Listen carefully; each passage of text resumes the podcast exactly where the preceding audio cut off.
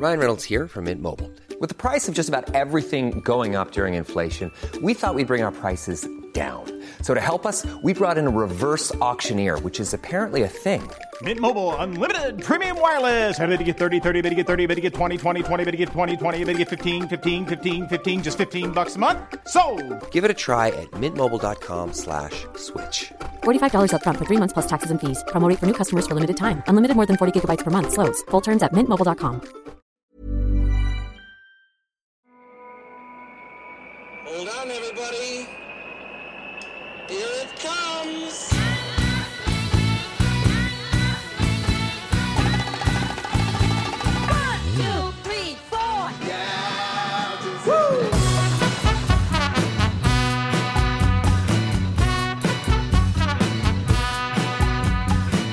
Forger son mental, avoir un gros mental, c'est dans la tête. J'ai fini au mental ou au contraire, j'ai explosé dans la tête. J'avais les jambes mais j'avais pas la tête. Vous avez déjà entendu ces phrases? Peut-être les avez-vous déjà prononcées vous-même. Le mental, on en parle, mais comment le définir? Est-il possible de le définir? Dans cette série audio, je vous emmène à la rencontre d'athlètes d'ultra-endurance et de leur mental. Je suis Richard Delhomme, journaliste, coach et athlète. Bienvenue dans Les mauvais élèves, le podcast de l'ultra-performance mentale. Non, vous ne souffrez pas d'hallucinations, vous êtes bien sur Spotzol, devenu Bistro Gravier le 1er janvier 2024. Après 200 épisodes sur l'ultra vélo, le bikepacking, le gravel, j'avais la sensation de me répéter un peu. De plus, si nous avons largement abordé les aspects techniques, stratégiques et logistiques, nous n'avons jamais vraiment abordé la question du mental. En tout cas, pas de manière satisfaisante. Et actuellement, je termine ma certification de préparateur mental, il m'a semblé que c'est le bon moment pour aller creuser ce sujet. Et si vous suivez mes péripéties, vous savez que je suis passé par tous les états. Pour débuter l'année, je vous propose donc cette série audio intitulée Les mauvais élèves. Je maintiens bien entendu les épisodes débat et de temps à autre une bonne interview avec une bonne histoire à raconter. Et pour inaugurer cette série, quoi de mieux que le roi des mauvais élèves pour expliquer ce concept, le Vosgien Stéphane Brognard. Connu pour ses méthodes atypiques et son acuité brutalement acérée. Nous allons reprendre quelques concepts clés du mental de l'ultra-endurance à pied, à vélo et à la rame, et au passage concepts qui fonctionnent aussi bien au golf, au tennis, mais aussi pour passer un examen, un entretien d'embauche ou mener une entreprise. Et sans plus attendre, Stéphane Brognard. Stéphane, c'est quoi un mauvais élève? Ah, une belle définition. euh, tu as peut-être un exemple, Richard, d'un mauvais élève. Je Mais si je t'ai si je t'ai choisi, euh, enfin je l'ai mis en intro, si je t'ai choisi, c'est parce que selon moi tu es le roi des mauvais élèves. Alors le, le roi, euh, ouais, si on veut, mais je pense qu'avant tout le, le, le mauvais élève, c'est pas forcément celui qui a envie de suivre euh, dans nos activités physiques, parce que là on est quand même dans le cadre d'un podcast qui parle d'activités physiques et sportives, euh, plutôt physiologiques, et on sait bien que dans tous nos sports, qui sont le trail, la course à pied, la natation ou même le vélo, euh, il y a par période ou il y a par moment euh, des codes euh, de préparation pour pouvoir réaliser des choses qui sont peut-être un peu précises et données et qu'on aurait l'impression peut-être de passer à la trappe si on ne réussissait pas à, à remplir correctement toutes les cases nécessaires proposées sous une espèce de forme de recette universelle pour pouvoir parvenir à ses Mmh. fins, quelle que soit la distance, petite, moyenne ou longue. Et ça, je veux dire, depuis la nuit des temps, enfin depuis un petit moment, ça fonctionne souvent comme ça. Alors je pense qu'à la base, le mauvais élève, c'est un peu la définition que je voudrais donner, c'est celle de celui qui n'a pas justement envie, euh, pour parvenir à ses fins euh, dans le sport qu'il incombe, de passer exclusivement par la recette qui est euh, précise et donnée. Alors je voudrais pas non plus aller expliquer que, à mon avis, seul le monde n'a avancé qu'avec des mauvais élèves euh, jusqu'à présent, mais j'en suis quand même assez euh, convaincu, ouais. faut quand même, pour faire avancer parfois certaines choses, il faut quand même un petit élément de rébellion euh, et de se dire, on va essayer de faire autrement. Exactement. Euh, et, davantage que quand on se lance dans ce genre euh, d'idées, on a plutôt à être convaincu. euh, alors avant d'être convaincu de la justesse de son art, parce que au début ça reste des balbutiements, des tentatives, des essais, des ratés. On a aussi, euh, on est convaincu de ce que on va parvenir à avoir euh, nous est euh, euh, très fort et que euh, se contenter de vouloir faire comme tout le monde, euh, copier jamais égaler, hein, copier l'entraînement et la recette d'un champion, c'est essayer de le copier, ce sera jamais l'égaler. Par contre, d'aller euh, vouloir copier une recette universelle pour réaliser un trail de 70 km ou pour réaliser une, course cycliste ou un bike pinman ou je ne sais quoi, euh, euh, avec une recette, ça c'est valable du dernier au, au deuxième.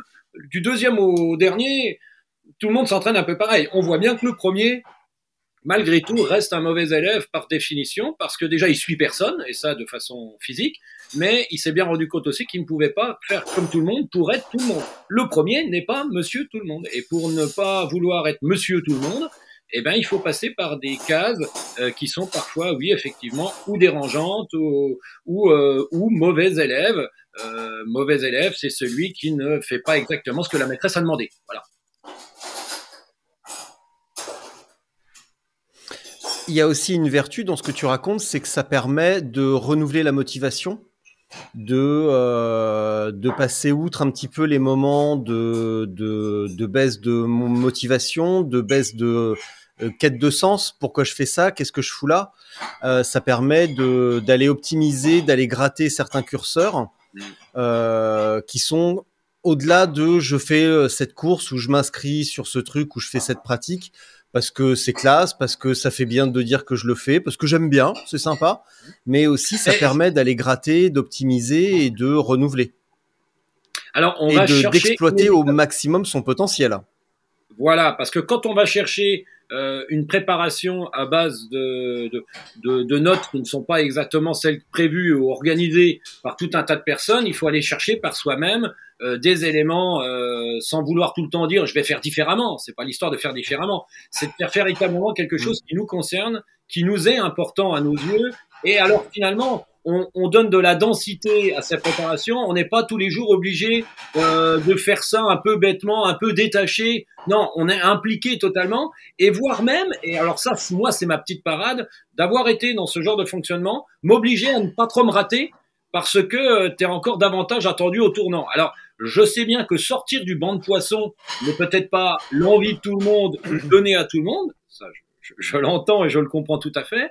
Euh, par contre, euh, ça donne une véritable histoire personnelle et non euh, euh, j'ai fait un truc comme tout le monde. Je j'ai monté un projet avec beaucoup de ratés, euh, mais qui nous oblige à aller véritablement rendre une copie à nos yeux qu'elle soit belle, qu'elle soit riche et qu'elle soit dense. Donc euh, oui, effectivement, et on n'a pas trop, le- euh, on, peut pas trop se rater, on n'a pas trop de choix que, de réussir certaines choses. Donc oui, effectivement, ça pousse dans des retranchements. Ça veut dire qu'au quotidien, euh, ce qu'on s'est euh, créé comme méthodologie ou comme histoire qu'on s'est raconté pour aller tous les jours à l'entraînement, euh, on passe pas à côté. C'est pas quelqu'un du monde extérieur qui vous a dit aujourd'hui tu dois aller faire tel genre de séance, tel, tel type de truc. Non, c'est euh, bah si j'y vais pas, je suis un peu tout seul. C'est t'es auto-entrepreneur, euh, t'es pas salarié euh, d'une boîte euh, d'un gars qui te dit quoi faire. Et oui, effectivement, tu peux pas te quoi.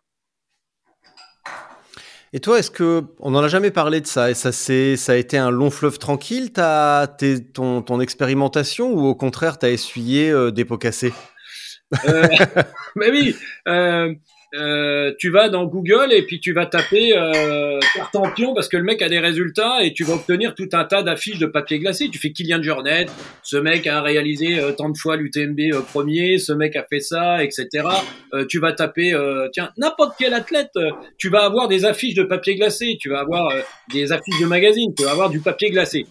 Le papier glacé chez ceux qui sont devant, les, les, les vrais hein, qui sont devant, les gens qui réussissent vraiment des choses par eux-mêmes. C'est pas un bilan comptable d'avoir gagné une course, mais des gens où tu dis ils sont champions du monde de leur petit monde à eux, euh, peu importe la définition du monde qu'ils se sont donné, mais en tout cas ces personnes-là, effectivement, ils ont des affiches, ils ont une partie immergée de l'iceberg. Parce que je peux te dire qu'en dessous, et moi, j'ai aucun problème à dire que c'est 90% de ratés. C'est 90% de tentatives, c'est 90% de tenter des choses, c'est 90% parce que moi, la base de tous mes, mes entraînements sont basés sur un principe simple qui est si j'agresse mon corps et vu qu'il n'aime pas souffrir et vu que je suis douillet, il va mettre en place des adaptations qui vont me permettre euh, que le coup d'après, ce type d'agression n'en sera plus une. Donc je pourrais dire que j'ai progressé. Mais sauf que euh, est-ce que finalement ce type d'agression va provoquer le type d'adaptation très précise qui m'a été euh, que j'ai vraiment besoin parce que pour euh, cette épreuve sportive et, et que j'ai envie de réaliser dans tant de semaines, j'ai besoin de caractéristiques très précises qu'il est capable de de noter. Hein, un trailer qui veut faire un ultra trail, euh, un type qui veut faire 1500 km de vélo, c'est pas les mêmes véhicules. Alors, je mets en place des agressions en espérant que ça va provoquer mon corps, qui va mettre en place des adaptations et qu'elles soient celles escomptées pour réaliser cette épreuve. Mais, mais, souvent, on se rate. Et très souvent, on se rate. Et c'est aussi comme ça, de fait de l'avoir fait par soi-même, de ne pas dire, comme c'est souvent le cas, quand tu as, tu suis une recette, quand tu es un bon élève, tu suis la recette, et quand ça marche pas, c'est de la part de l'entraîneur. Souvent, c'est, t'as peut-être pas fait assez correctement ce qui t'a été demandé. Allez hop, tu prends ça dans la tête sans remise en question de l'entraîneur, facile. Ou euh, de la part de l'athlète, c'est ah j'ai pas assez à bosser dur. Tous ces athlètes qui ratent une course et qui sont sous le mode recette, qu'est-ce qu'ils vont faire quand ils ont terminé la course? Ah, je vais m'entraîner encore plus dur pour celle d'après parce que je suis vraiment déçu de mon résultat. Ça, tu l'entends tout le temps. Non, quand tu es dans une méthode un peu de mauvais élève, tu vas mettre des agressions, tu vas aller provoquer des, des mises en place d'adaptation, tu vas aller réaliser des événements pour voir où en est ton véhicule, et puis à la suite, tu dis, ah, bon, ça c'est pas bon, ça c'est pas bon, ça c'est pas bon. Qu'est-ce que je mets en place pour que ça devienne bon? Et je vais trouver les agressions plus adaptées ou plus précises pour mettre en place cette compétence j'ai vraiment besoin, parce que je constate qu'elle n'est pas là, et pas dire du coup, eh ben, je suis totalement démuni parce que je sais pas euh, quoi faire euh, euh, de ce résultat. Bah, juste à dire, à trouver une espèce d'excuse, une sortie de secours pour qu'éventuellement sur les réseaux sociaux, les mecs, t'inquiète pas, c'est pas grave, l'abandon n'est pas un échec et tu vas pouvoir éventuellement rebondir à la prochaine. Clé de 12. Tu reviendras plus, tu reviendras plus fort. Tu reviendras plus fort. Ça, c'est pas du tout mauvais élève. Non, un mauvais élève, à la base, peut être pris pour un espèce de blouson noir et un rebelle euh, face à plein de choses certes, même des fois un peu provocateur pour peut-être embellir un petit peu son côté mauvais élève pour devenir un petit peu quelqu'un, tu vois. Mais euh, derrière, attention, c'est beaucoup plus réfléchi et précis que ça en a l'air.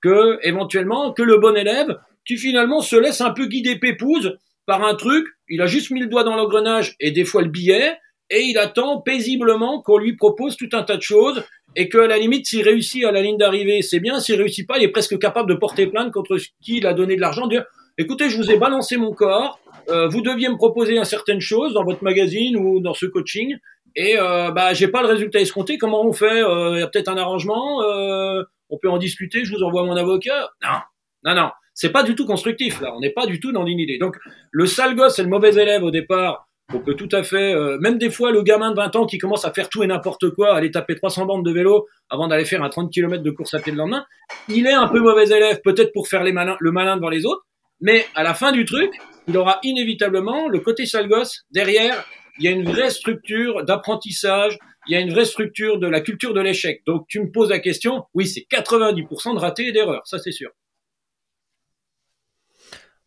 Je vais sortir un poncif, mais ça veut dire que pour réussir, il faut savoir échouer? Oui, alors euh, savoir échouer, c'est bien ce, savoir échouer. Parce que échouer, euh, quand tu veux garder la face et ton ego euh, peut-être un peu surdimensionné de tout être humain, au moins jusqu'à une trentaine d'années, après des fois ça se calme, ou tu traverses l'Atlantique, ça te le calme bien cette histoire, mais bon, tout le monde peut pas traverser l'Atlantique, mais ça c'est un bon remède, oui, je te, je te l'accorde. inévitablement, c'est bien échouer c'est surtout en profiter comme une manne. C'est de la nourriture. Alors, euh, tu es, euh, tu, tu, accompagnes des athlètes euh, au quotidien en prépa physique et en prépa mentale. J'accompagne des athlètes en prépa physique et en prépa mentale. j'ai envie de dire, quand ces athlètes sont dans ces situations, je leur dis, mais donnez-moi à bouffer, donnez-nous à bouffer. On a besoin d'avoir à bouffer. On n'est, on n'a pas la science infuse. Et même en tant qu'entraîneur, je suis mauvais élève. C'est-à-dire que je vais même des fois les provoquer à les foutre dans la merde pour que derrière, ils puissent me donner de la nourriture. C'est cette euh, erreur, euh, bien un bon échec, un bon raté. Et encore, tout dépend ce qui est raté. Si tu fais une série de 200 mètres et que tu dis que tu veux les faire en 33, que tu les fais en 34, c'est raté. Il suffisait de les dire que tu les fais en 35 et puis c'est réussi. Bon, euh, le raté a, aussi une définition qui était la définition de base pour laquelle tu étais peut-être venu faire cette, cette épreuve sportive. Par contre, le fait d'avoir un bon échec ou des bons ratés, ces bons ratés, c'est surtout de la bonne nourriture. Parce que ça, c'est de la vraie nourriture et surtout, elle est ancrée. Tu peux me répéter 20 000 fois que monter à l'arbre, je tombe, je me fais mal, gna, je reste un être humain, toi aussi, on est tous pareils, on va finir par chercher à monter à l'arbre. Alors, euh, tu montes, machin. C'est ça. Un bon échec, c'est d'être fier d'avoir eu un échec pour pouvoir avoir ça comme nourriture pour pouvoir trouver le moyen que ce ne soit plus un échec, parce que dans le cadre de la définition précise euh, de l'objectif ou dans le but que tu t'étais donné de cette épreuve, ça c'est réussi, ça c'est échec. Ok Donc, euh, comme moi, un jour, je vais faire top 10 à Ultra Trail Mont Blanc, 11e c'est échec, 10e c'est réussi. Bon, il y a un paquet de gens qui disent, mais moi, la 500e c'est victoire. C'est la définition que je m'étais donnée. Donc à partir de là, c'est une fois que tu franchis la ligne d'arrivée de ce truc-là, oui, bon, je suis pas dans les clous. Qu'est-ce qui est pas bon? Et je m'en sers comme nourriture pour aller bosser vraiment là-dessus davantage, pour pouvoir en faire un, surplus euh, et une valeur ajoutée. C'est surtout ça le, plus important de l'échec. Donc faites, des échecs le plus possible. Euh, ça, c'est pas très bon élève parce que on ne, on ne fait remarquer euh, quand tu es à l'école un bon élève, c'est celui qui n'a pas d'échec. Et, quelque part, euh, on n'a pas besoin, nous, à notre âge, d'avoir fait beaucoup le tour de tous nos anciens collègues euh, d'école primaire, euh, collège et lycée, pour se rendre compte que les bons élèves, c'est pas forcément euh, les mieux lotis à l'heure actuelle, psychologiquement et matériellement et euh, de réussite dans la vie. Et que bizarrement, euh, je vois beaucoup d'élites autour de moi, je vois beaucoup de personnes réussir selon ma définition de la réussite hein, dans la vie, qui sont euh, un paquet de mauvais élèves, euh, clairement depuis la scolarité, mais qui ont aussi fonctionné sous un mode de, de, de, de, mauvais élèves. Mais encore une fois, mauvais élève ne veut pas dire être rebelle et être contre tout. Euh, c'est pas ça, mauvais élève. Mauvais élève, ça ne donne pas forcément vouloir emprunter la voie qui a été donnée par quelqu'un qui a estimé que pour réussir à faire ça, c'était forcément cette méthode-là. Ok, mais cette personne, dès le départ, elle était peut-être aussi un peu mauvais élève. Celui qui a créé le mode scandinave à euh, euh, découper en tronçons de minutes ou de 30 secondes pour réussir à 10 km, machin. Bon, ok, mais à la base, il était mauvais élève. Hein, donc, inévitablement, et après, il a déterminé que c'était la méthode universelle et il a réussi à rallier des gens à lui. Et puis, c'était parti. C'est pas pour autant que c'est la vérité. Donc, ça prend beaucoup plus de temps de réussir une méthodologie personnelle liée à un comportement mauvais élève selon la méthodologie un peu universelle du moment, parce que dans 15 ans, ça se trouve, on sera encore dans autre chose. Mais finalement, elle est beaucoup plus salvatrice parce que on construit son jouet et son Lego par soi-même avec ses petits tubes, bien souvent inspirés de plein de petits détails de gens qu'on rencontre, mais qu'on se les intègre et qu'on tente des trucs, mais on prend pas tout pour argent comptant. Si quelqu'un nous dit utilisez ce matériel et vous réussirez, utilisez cette méthode, vous réussirez, j'ai peut-être, mais j'ai l'impression que de construire un projet par moi-même, euh, comme toutes les personnes qui sont un peu mauvais élèves, ça donne une certaine fierté euh, à ses yeux, une certaine densité, une certaine crédibilité. On est, on est capable d'en parler avec fierté et avec force. C'est un petit peu mener une vie à main nue en fait. tu notes la référence quand même subtile, hein bien mené. C'est très bien joué, Richard Delon. non mais je sais, attends. C'est parti à l'éditeur euh, hier. Tu... tu, sais que je te, je te, je te connais quand même, hein, donc. Euh... Pas bon. mal, bravo, bravo. On se calme. Parce que ma résolution de l'année, c'est quand même reste sérieux, ne raconte pas trop de bêtises et, au micro. Et, et ce n'est pas du tout garde bêtise, ton, Richard. garde, C'est très, très garde ton calme. C'était Oui, oui, travaillé, mais- c'était travaillé, bravo. Je, me contiens, je me maîtrise et j'avance paisiblement, d'où ma prochaine question. Un matin, non, une veille d'événement ou de, de course. T'es plutôt irritable ou totalement détaché? Ou quelque part entre les deux? Ah, euh, totalement irrité. Euh, totalement irrité si ça n'a pas été préparé euh, comme ça aurait dû l'être. Mais je suis souvent irrité depuis, on va dire, les 2010-2012 où j'ai mis en place tout un truc, que mon entonnoir euh, dans lequel je viens rentrer euh, pour arriver dans ce petit couloir euh, qui me fera avoir mis tous les curseurs de ma vie à zéro et que toute mon énergie, ma concentration ne sera précisément que de l'intérieur de ce véhicule qui est mon corps pour réaliser une tâche physique et sportive, mais qui aurait pu être tout à fait autre chose.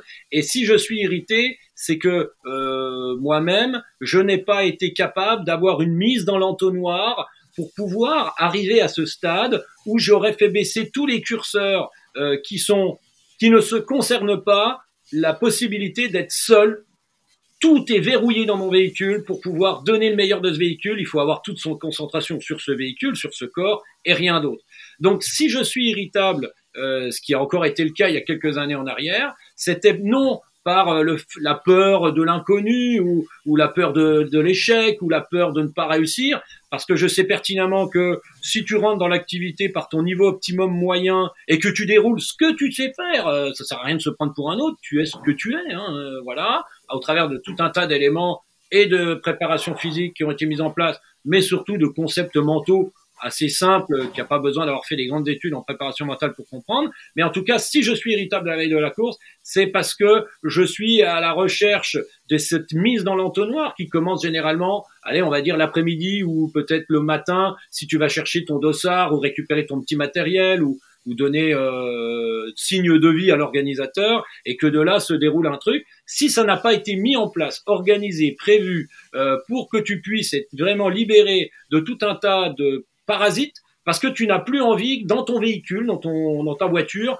d'avoir quelqu'un qui vienne toquer au carreau. Tu n'as plus envie d'avoir l'obligation d'ouvrir le carreau pour répondre à quelqu'un qui veut te solliciter, euh, qui pourrait être, euh, je sais pas, euh, faire 5 km de plus pour aller chercher les clés du gîte. Et puis ça, ça c'est c'est tout un bazar euh, qui, qui t'embête parce que toi, tu veux simplement être hyper paisible et t'offrir un moment incroyable et unique d'avoir la possibilité de ne penser qu'à toi à 100% pendant quelques minutes ou quelques heures euh, que dure l'épreuve. Alors si je suis irritable et que ce que j'étais, c'est simplement pour ça. Et maintenant, je passe beaucoup de temps, entre guillemets, pour éviter cette irritabilité, en étant capable de tout anticiper, même si jamais tout prévoir, mais surtout de bien prévoir du moment où je suis descendu du train euh, pour euh, à la gare de l'Est pour aller récupérer une lampe parce que ma lampe frontale avait cassé, de retourner chez mon frère à Vers-sur-Marne, de reprendre un train et tout de tout organiser pour me mettre dans un entonnoir et de tout verrouiller pour avoir euh, une espèce de, chemin de vie comme ça, assez fluide, pour se retrouver à 6 heures du matin sans avoir eu un seul brin d'agressivité ou de nervosité pour ces histoires d'entonnoir euh, où j'étais bien rentré dedans. Ça, c'est quelque chose que je prévois, que j'organise à la minute près pour être sûr d'arriver devant Richard Delhomme sans être une espèce de, de mec déjà euh, qui a bousillé la moitié de son, son énergie et que quand il monte sur le vélo, bon bah ça y est, j'ai presque envie de te dire, c'est déjà clé de 12 et euh, c'est déjà à l'envers. Quoi.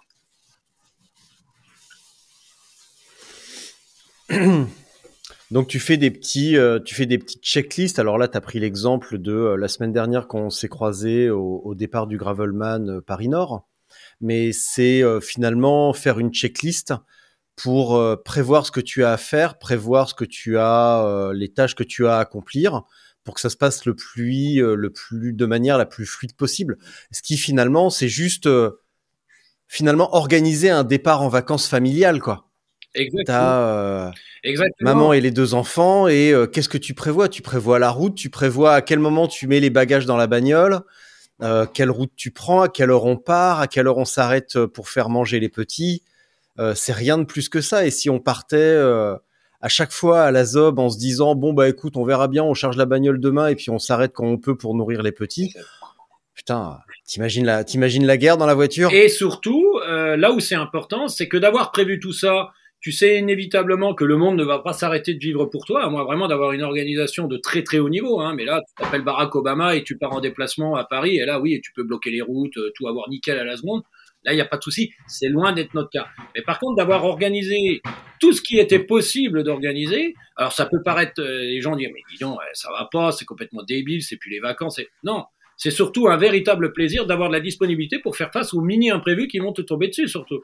Parce que si le reste euh, qui est maîtrisable n'a pas été maîtrisé, et c'est pour tout pareil pour euh, euh, tiens un mauvais élève n'est pas quelqu'un qui pour organiser un biking man ou un gravelman de 1000 km par exemple ou quelque chose va se concentrer sur le vélo. Ça, le mec qui te dit qu'il doit se concentrer sur son entraînement vélo pour pouvoir rouler machin, non, c'est sûr. Le mauvais élève, il va se concentrer surtout sur les à côté. C'est-à-dire que tous les à côté doivent être un peu maîtrisés, un peu anticipés, un peu prévus pour avoir véritablement une grande disponibilité quand il est sur le vélo à faire a priori ce qu'il aime ou en tout cas ce qui ce qui l'attire euh, dans, dans ce truc là euh, j'ai jamais entendu dire quelqu'un euh, je vais faire un biking man euh, un bikepacking de 1000 km c'est simplement l'histoire de dormir à moitié à poil dans une forêt complètement dépravée entouré autour d'un arbre à cailler à 2 heures du matin et à 4h30 de repartir parce que non c'est pas ça qui c'est pas ça je pense pas. C'est passer un nombre d'heures inconsidéré dans des décors incroyables et de sentir une certaine forme d'autonomie enfin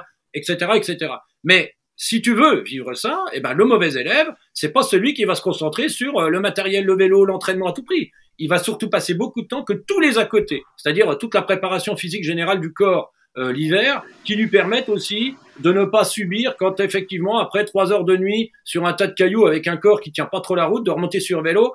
La journée de vélo ne va pas du tout être la même. C'est avoir prévu exactement la vie à bord de son vélo, pour euh, savoir aussi que toute l'énergie dépensée parce qu'il n'y a rien d'organisé correctement dans ce vélo, que les sacoches ne vont pas, que etc etc. C'est tous les éléments d'à côté pour avoir une grande disponibilité à faire du vélo. Ça, effectivement, ça aussi c'est un côté mauvais élève parce que c'est pas du tout ce qui est prévu. Je veux dire, euh, je veux faire un bikepacking de 1000 mornes, inévitablement, les mecs vont te dérouler tout un tas de choses qui sont liées à une préparation euh, euh, du véhicule capable de faire 1000 km. Et moi, je voudrais le faire en trois jours. Ah oui, alors trois jours, ça vous fait une moyenne de 350 km par jour. Ok, donc euh, vu ce que vous êtes capable de faire, il va falloir... Non, c'est surtout les à côté qu'il faut maîtriser à la seconde et au millimètre pour avoir une grande disponibilité sur le vélo.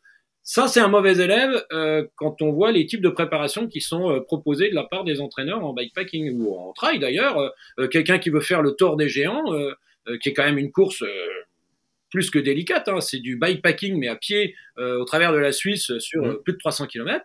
le type qui te dit bah moi je fais que de la préparation, alors je vais peut-être essayer de faire une course de 160 km au mois d'avril.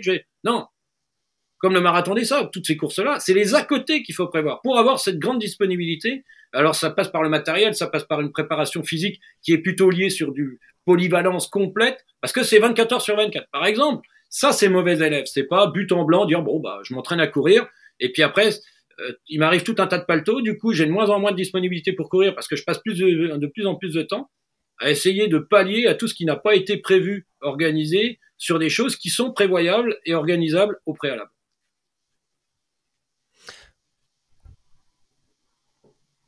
Attends, je, me trouve une petite question. Là où je suis, bah, entièrement d'accord évidemment avec toi, euh, sur le bikepacking, j'ai pu remarquer que euh, plus on prépare, moins on en fait. Et que euh, on a tendance au début à surpréparer, à sur, suranticiper, et ça alourdit aussi un petit peu la, ça alourdit un petit peu la caravane. Et avec l'expérience, eh ben, on est de plus en plus capable de partir en cabriolet, le toit ouvert, et de faire avec ça, et de s'arrêter tranquillement au bord de la route, euh, de juste refermer la capote, euh, plutôt que d'installer la caravane, le haut vent, etc. Quoi. C'est les à côté. Les à côté sont plus importants que ce pourquoi tu es au préalable là.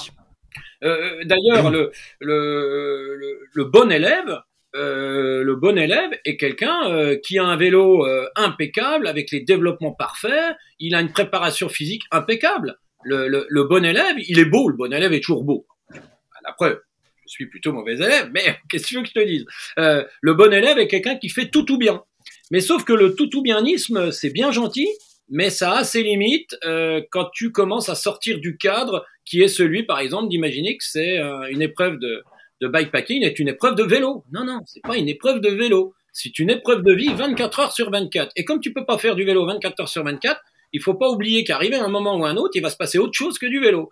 Et est-ce que ça a été préparé? Et ça, c'est ça qui te plombe tout. Et c'est ça qui te plombe le tout tout bien. Parce que le tout tout bien euh, veut déjà euh, avoir tout prévu, tout organisé euh, à un point et avoir tout fait bien ce qui lui a été demandé. Sauf que si tu n'as pas mis en place un système pour avoir de la disponibilité pour faire face à tous les imprévus qui vont tomber sur le paletot, ça finit toujours mal. Et là, le toutou bianisme a ses limites. Tout à l'heure, on a parlé, euh, bon, je voulais t'en parler, mais on en a parlé un petit peu en préambule tous les deux. Tu m'as parlé de notes justes. Moi, je voulais parler d'efforts lisses. Euh, ça veut dire quoi? Est-ce que ça concerne tout le monde? Cette notion de note juste. Est-ce que tu peux revenir sur ce concept de lissage d'effort, de note juste, la plus haute et la plus haute, la, plus lisse possible? Et est-ce que ça concerne tout le monde? Je viens euh, d'un. Alors, qu'est-ce que c'est déjà?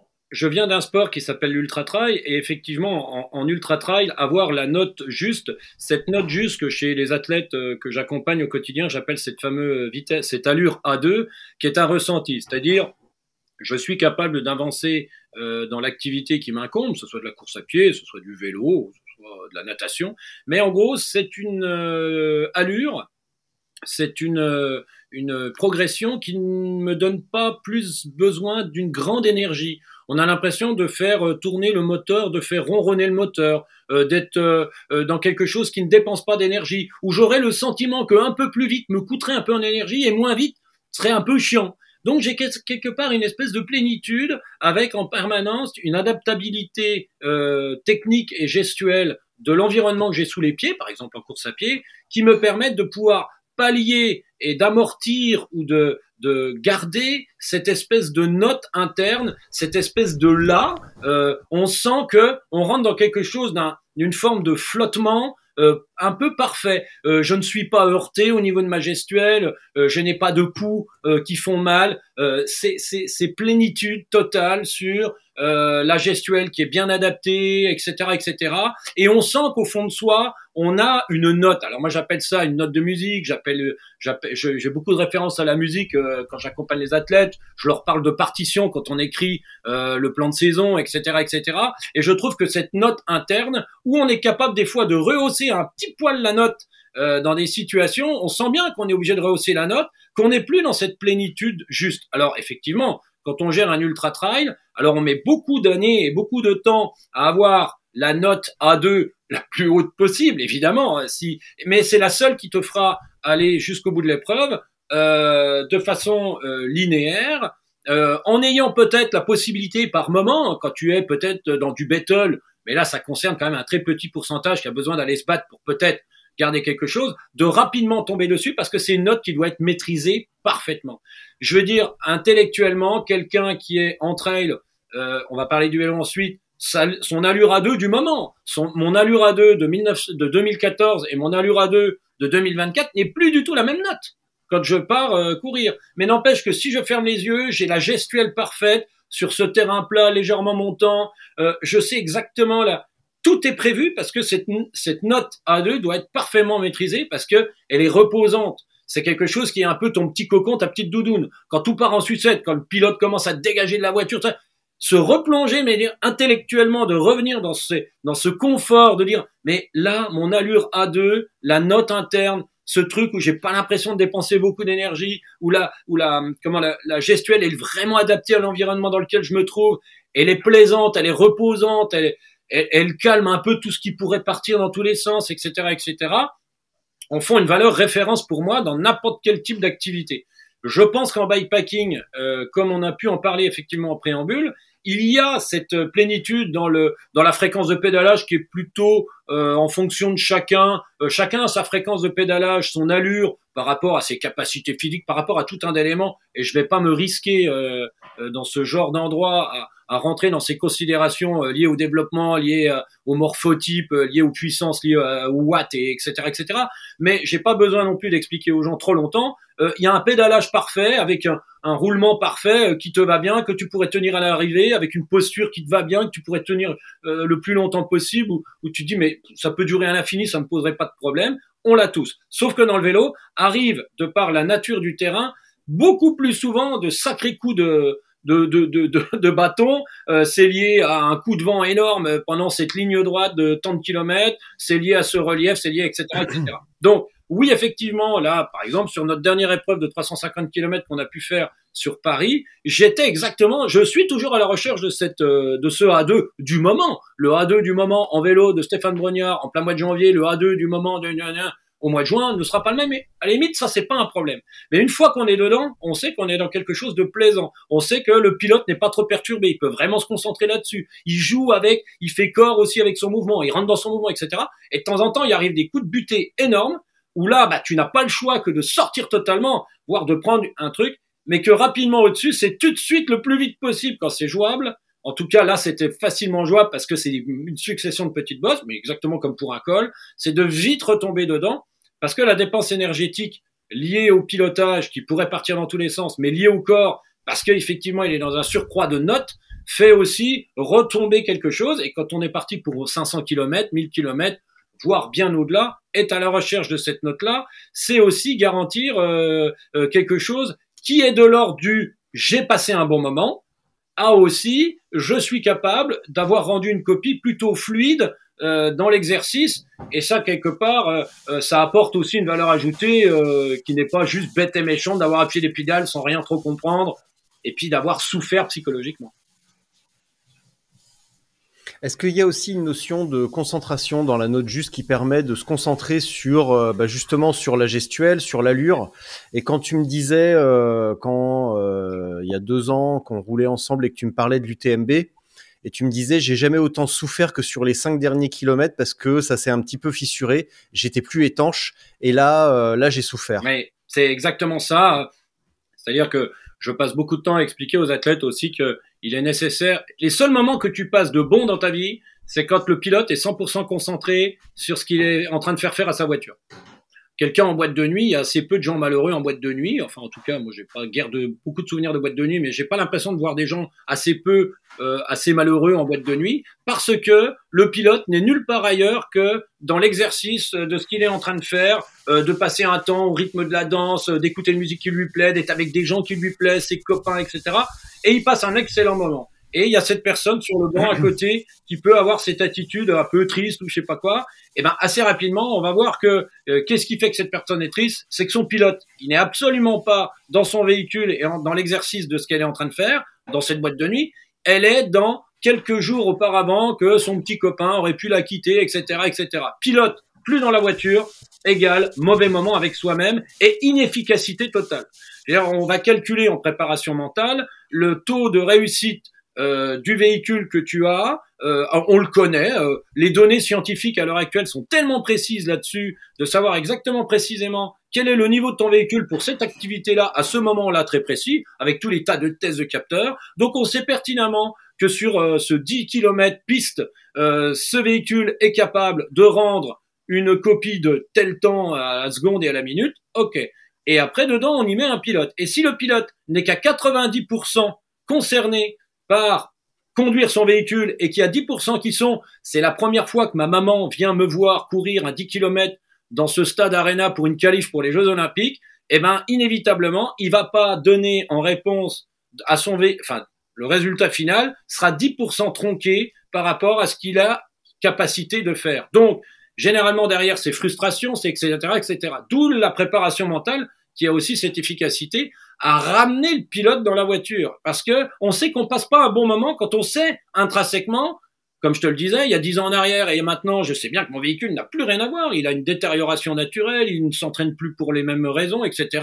Donc quand je vais courir, si je me réadapte au niveau de mon véhicule, mais que j'ai un, un pilote totalement concerné par ce footing hier de 5 km avant d'aller dans rendez-vous, je passe un excellent moment, certainement meilleur que les quatre derniers kilomètres que j'ai vécu en 2014 à l'UTMB, parce que mon pilote, quand il a réussi un peu à ouvrir la fenêtre et qu'il a capté qu'un mec lui dit bravo Stéphane, top 10 à l'UTMB, tu le mérites tellement, c'était mort. Ça veut dire que là, alors là, je peux dire qu'il a tout ouvert. Effectivement, c'était toi ouvrant. là, tout était ouvert. Et le pilote, il était déjà en train de- d'embrasser Ludo Collet sur la ligne d'arrivée. Le pilote, il était partout, sauf là. Et un pilote qui n'est pas à 100% dans son véhicule, inévitablement, tout le monde passe un mauvais moment. Les employés du corps, euh, comme le patron, euh, c'est un bazar sans nom. Et c'est pas rigolo du tout. Donc, c'est là où, alors c'est à 4 km de l'arrivée, j'ai presque envie de te dire, c'est pas bien grave. Euh, au pire, ça m'a coûté deux- au moins deux chutes, alors que j'étais pas tombé du tout. Je me suis cassé la binette au moins deux fois, franchement, alors que ça m'était pas du tout arrivé du reste de l'UTMB. Bref, mais ça veut dire aussi que si ça arrive en pleine course, ce qui m'est déjà arrivé à plein de moments, hein, il n'y a pas de malin dans, ce, dans ces histoires-là, c'est rapidement de se refermer en ayant mis en place toute une stratégie de comment je peux euh, fermer les vitres de mon véhicule, euh, refermer la capote, tout verrouiller, éteindre la radio, couper mon téléphone, pour évitablement me concentrer de façon optimum sur ce que je dois faire faire à mon véhicule à ce moment-là.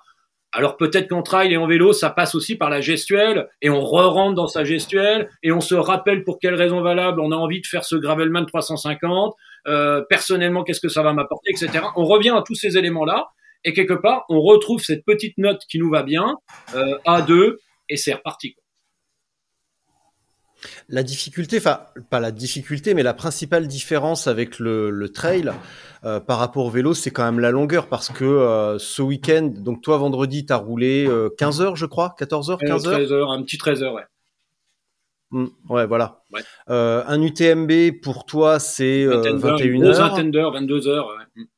Voilà, pour d'autres, ça peut être beaucoup plus, mais à vélo, ça peut rapidement euh, dégénérer à beaucoup plus, une journée, deux journées, trois journées.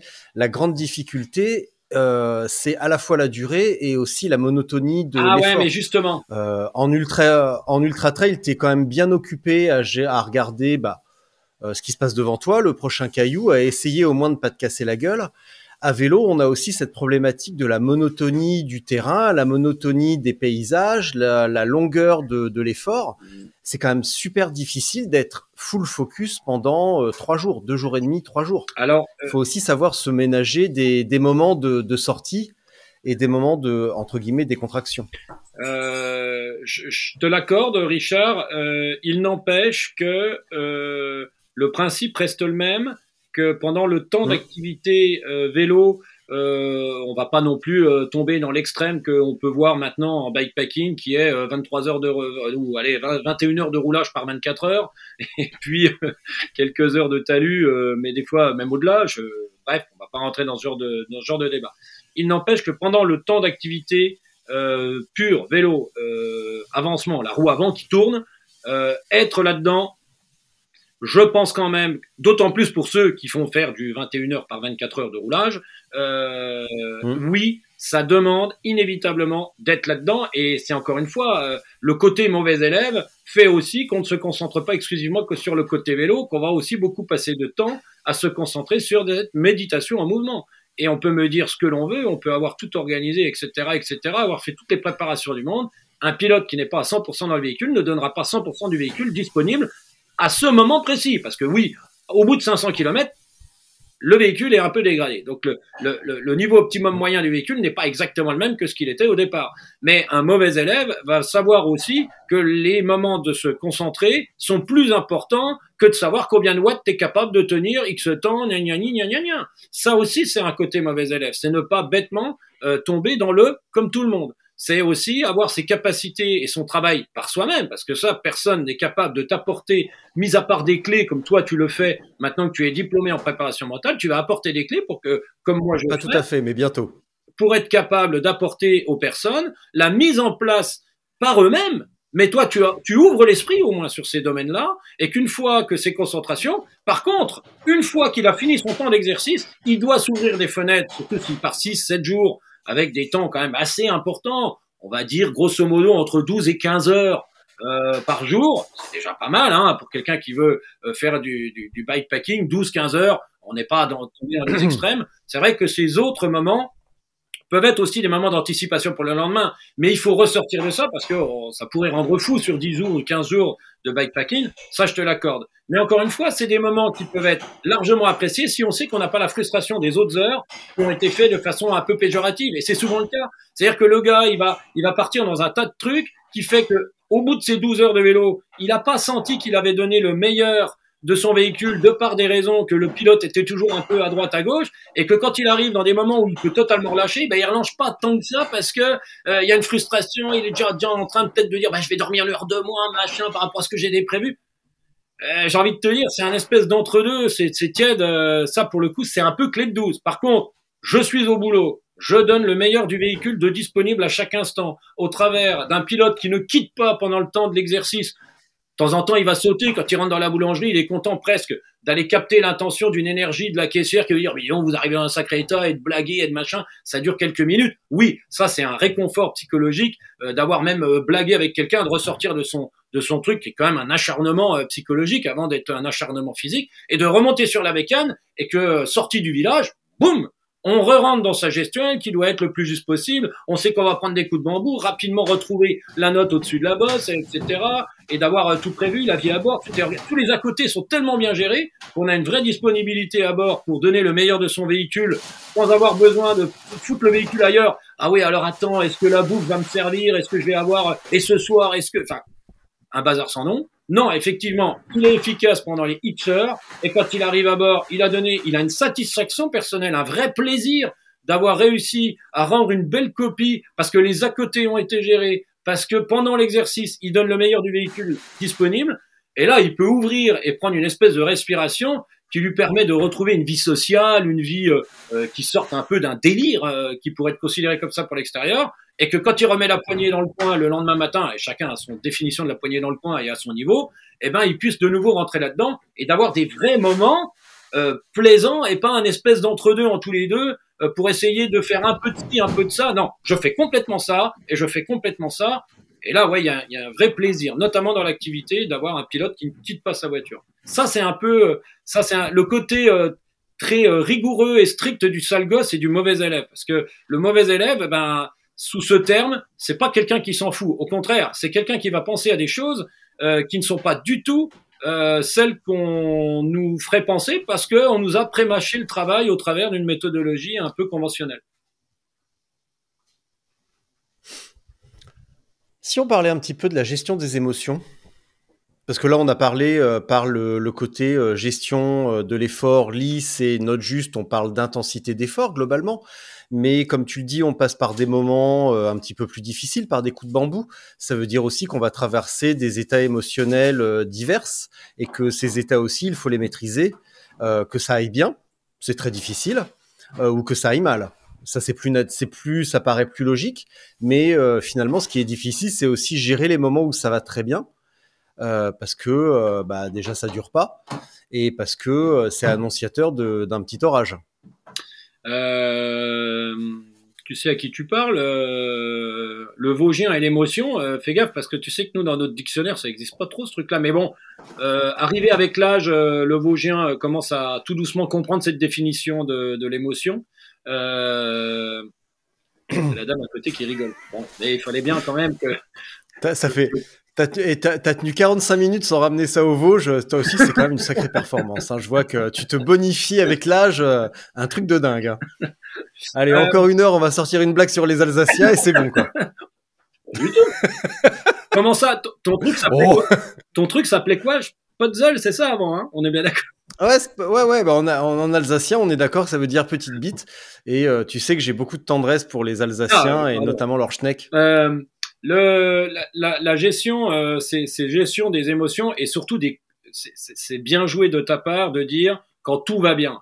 Oui, le quand tout va bien, euh, c'est pile le moment où il faut faire beaucoup de choses euh, et pas d'attendre. Euh, tiens, euh, ce moment, euh, et s'il pouvait durer jusqu'à la fin de la journée ou de l'épreuve, on l'a tous vécu, c'est pile le moment effectivement où faut mettre en place, elle s'appellerait presque une zone de confort dans la vie ou une période de confort dans la vie ou professionnelle ou autre, c'est pile là où il faut faire quelque chose parce que c'est pile là où ça va inévitablement redescendre. Donc c'est c'est là où il faut euh, peut-être euh, penser à manger, ça paraît trivial, mais quand les gens ils me disent ah ben je prends un gel tous les 45 minutes ah bon, comment tu sais que tu as atteint un pic de glycémie et que c'est là que ça arrive? En fonction de la nuit, du jour, du moment de la course, toi, tous les 45 minutes, tu manges un gel. Ok, très bien.